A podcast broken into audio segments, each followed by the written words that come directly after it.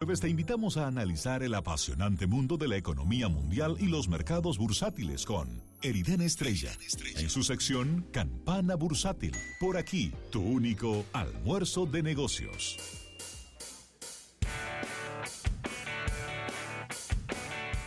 Bien, y ya lo escuchaban desde bien temprano, Eriden Estrella, 809-539-8850. Antes de pasar con Eriden, recordar a nuestro público descargar nuestra aplicación tanto para iOS como para Android. Colocas la palabra mágica almuerzo de negocios y ahí puedes escuchar todos nuestros episodios. Eri de y también, Y perdón, Isaac, eh, Rafael. Isaac, oye, mi don, ¿qué tal, Isaac? Eh, recordar también que pueden hacernos comentarios a través de la aplicación. Por supuesto. Ahí mismo está, está eh, habilitada la opción de que nos puedan poner comentarios de temas que ustedes quieren que tratemos y, y demás. Así que adelante, Eri. Eh, en esencia, yo quiero decir que realmente eh, hay un gran debate en, en, la política monetaria estadounidense. Eh, esto es lo principal. Esto es lo que le da forma a todo. fundamentalmente, la Reserva Federal estadounidense ha dicho que ah, se ha desacelerado el crecimiento de la economía estadounidense de una manera palpable en, en la forma del gasto de el consumidor estadounidense y de que eh, basado en eso, entonces ha habido mucha especulación por parte de, y análisis por, parte de eh, los mercados financieros al respecto de la posibilidad de que la Reserva Federal estadounidense haga una reducción de las tasas de interés de la política monetaria estadounidense, que pase de 2.25 eh, a 2.00. y a base de esto realmente ha habido esto es lo que ha estado impulsando generalmente a la baja el yield, el rendimiento de los bonos del Tesoro estadounidense. Uh.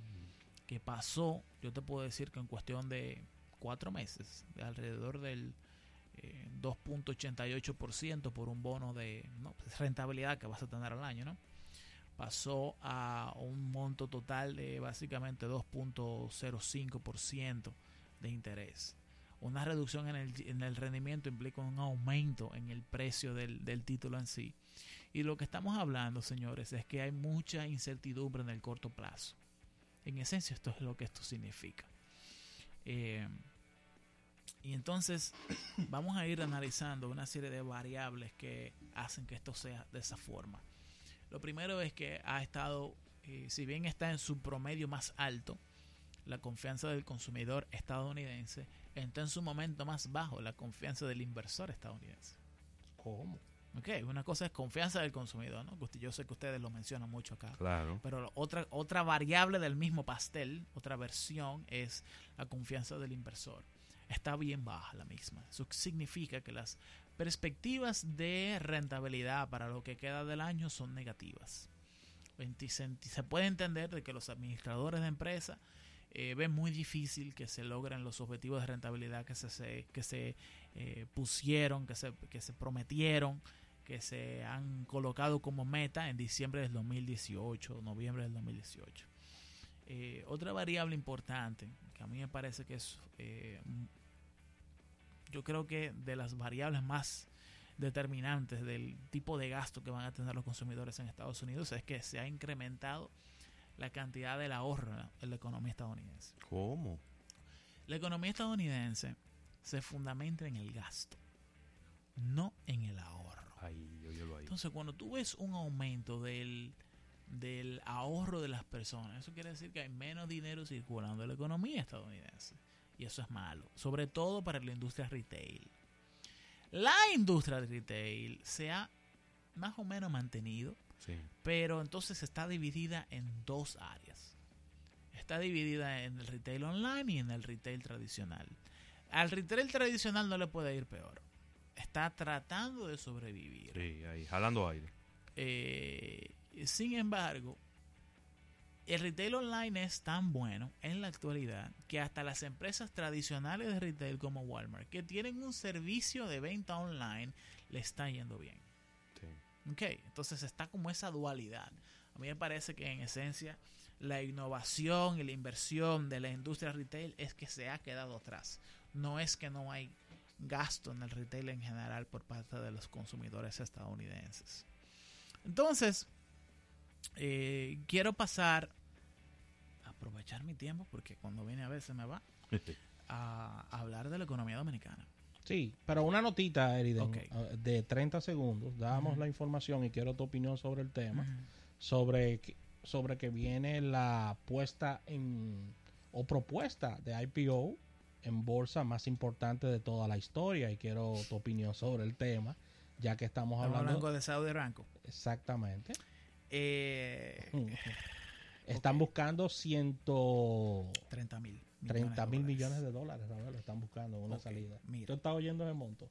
130 mil millones de dólares O sea, no es una adquisición, no es una colocación a venta de las acciones de una empresa. Ok. Dos cosas. Ustedes se acuerdan cuando nosotros hablamos de Costa Rica, de que ustedes no se ponen de acuerdo si Costa Rica es el canal de Panamá o el, Canadá, o el canal de Panamá es Costa Rica. ¿Se acuerdan? No me acuerdo, ¿no? ¿Cómo es la cosa? Un Ca- debate Canal de Panamá y. Costa Rica. Que si Costa Rica, como economía y país, se resume en el canal de Panamá. Mm. O de que si el Canadá, si el canal de Panamá es parte de Costa Rica. ¿Se entiende? ¿O porque es parte de Canadá? Yo no- de, pero- Panamá. de- sí, pero el asunto es qué tan dedicado es ese país al canal. Ah, ok. Y a mí me parece que realmente sin el canal de Panamá no hay Panamá. ok. Bueno, Buen punto. pues Saudi Ranco es Arabia Saudí. Ay, Dios mío. Olvídense de cualquier otra cosa. O sea, en Arabia Saudí no se pagaba ni siquiera impuestos sobre la renta. Hasta hace dos años. Ahí no había impuestos de ningún tipo, para ningún tipo de persona. Ese país entero ha estado alrededor de Saudi Aramco, que es la empresa productora de petróleo estatal y la única que hay en Arabia Saudí es la empresa más eficiente del mundo en producción de petróleo. y la más rentable de mayor rentabilidad en beneficios En el sentido de que a ella le cuesta producir un barril de, de petróleo alrededor de 9 dólares con 75 centavos. 9 dólares. Con 75 centavos. Y el- agua sale más cara El yacimiento de petróleo más eficiente estadounidense está en 24 dólares. Para que usted entienda la diferencia. Entonces, sucede que el ciclo de demanda bajo el cual ha estado sometido el, petróleo se ha quedado estancado. Tiene alrededor de literal, como seis años. Porque ha, pasado, ha, ha terminado, han pasado seis años de pasar desde los 94 barriles por día a los 98 que tenemos hoy día. O sea, para incrementar el barril, el consumo de crudo en 5% han pasado seis años. Eso sencillamente es un, es un ratio de crecimiento muy bajo para una empresa. Y entonces tiene diferentes problemas. Y es el hecho de que cada vez es, a medida de que el petróleo es más caro, más dinero se, mete, se, se invierte en investigación y desarrollo en, en energías renovables. Y entonces, desde junio del 2014 hasta el 2017 nos pasamos un periodo en el que el barril de crudo lo vimos hasta por debajo de los 30 dólares, 26 dólares por barril. Entonces, sencillamente lo que está haciendo la corona de Arabia Saudí, bajo la cabeza del nuevo rey que tiene 35 años, eh, Bin Salman, que tiene 10.000 aristas. Si tú lo ves a él desde el punto de vista de tecnología y la inversión en turismo de Arabia Saudí, es un genio. Pero si le metes el caso de Yamal Khashoggi, que dio la orden de que lo descuartizaran Sí. en la embajada de Arabia Saudí en Turquía, entonces termina siendo un, un asesino. Y entonces tú te pones a preguntarte por qué Estados Unidos no hizo nada al respecto. Y en esencia Donald Trump terminó diciendo no podemos cancelar por el asesinato de un periodista un contrato que tiene un valor de superior a 15 mil millones de dólares. Es que Estados Unidos le vende armamento, ¿no? De arma- Claro. arma- armamento militar a Arabia Saudí. Ustedes ven cómo este tema tiene mil aristas. Sí.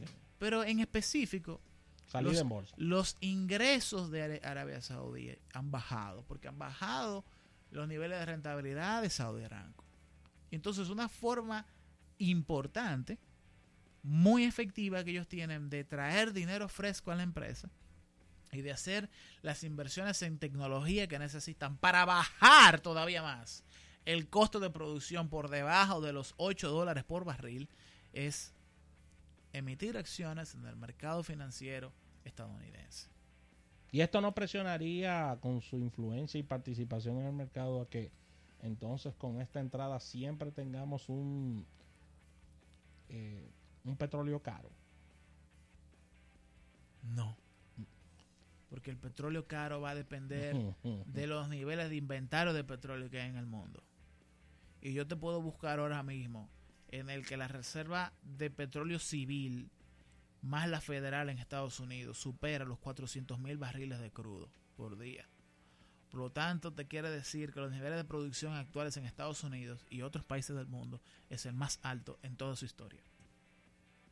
El problema está en la capacidad de la economía global de consumir ese crudo. No hay suficiente crecimiento económico para consumir todo el crudo que se No. está produciendo. Por lo tanto, por principio de oferta y demanda, debería de estar bajando. Lo único que impide que el crudo baje de precio son las inestabilidades geopolíticas alrededor del mundo. Pues no estaba lejos de la realidad yo cuando le decía a Ravelo que era muy difícil tener un petróleo caro con una economía que no está recalentada ni una economía que, que está en su mejor momento. Porque Eso es co- co- correcto. ¿cómo, tú, ¿Cómo tú pones un petróleo caro con una economía en una situación así? República Dominicana. Aterrizando ya. Banco Central ha, ha- en los últimos 30 días, el Banco Central ha realizado cada herramienta posible en el libro de política monetaria de la República Dominicana. Han hecho liberalización de encaje. Han hecho una emisión de certificados de inversión especial. El gobierno dominicano ha emitido 2.500 millones de dólares en bonos soberanos en los mercados internacionales. De nuevo viene el Banco Central Dominicano y emite cinco mil y pico de millones más del encaje legal. Baja el encaje legal. Y entonces reduce la tasa de política monetaria en 50 puntos básicos. Y nadie ha analizado eso de forma apropiada económicamente en un medio de Ay, comunicación. mío, yo lo ahí. O sea, ¿y cuál es el ejercicio que estamos haciendo? Los economistas y, y- y los comunicadores económicos Y hay muchos en los medios ya. En esencia, señora, lo que sucede es que la inversión y el dinamismo de la economía dominicana ha estado bajando a medida de que se va incrementando las incertidumbres sobre la sobre las incertidumbres sobre el, el aspecto político, lo voy a llamar así, de la República Dominicana. Claro. Ok, las inversiones de las empresas corporativas más grandes son cada vez menores a medida que se va acercando el 2020. Por lo tanto, hay que tomar medidas para seguir el dinamismo de la economía y que se complete, se, se alcance la meta de inflación que se determinó, el- que determinó el Banco Central para el 2019. Otra cosa que ha estado sucediendo es una devaluación del peso dominicano que ha sido importante. Eh, en cuestión de semanas pasó de 50, eh, 60, 50, 70 a los 51, 15. Estoy hablando de los grandes, de las grandes operaciones, no del cheleo de los bancos a los clientes. Estoy hablando de la tasa de cambio de peso dólar estadounidense. Si tú quieres comprar Sincerización. 10 ¿eh? millones de dólares. Como sincerización. Sincerización. Yo le llamo sincerización. Yo prefiero ¿Tú el sabes por qué término. yo le llamo sincerización? Porque, y bien lo dijo un ex ministro de Economía de República Dominicana, que lo dijo muy acertadamente, que el, do, el peso estaba sobrevalorado y ahora mismo tenemos un dólar fuerte en, En comparación en con, comparación con al- el euro y con otras. el euro y otras monedas que son Sí. bien fuertes Sí. y la República Dominicana, su moneda per se, no aguanta los niveles de estabilidad para estar compitiendo con el dólar. Yo lo, No que lo opino, lo que opino es lo siguiente. La meta de devaluación para este año es un poco por encima de los 53 pesos por un dólar para diciembre de este año. Y si ahora es que vamos por 51.25, Sí, pero yo te voy a decir una 51.15, cosa.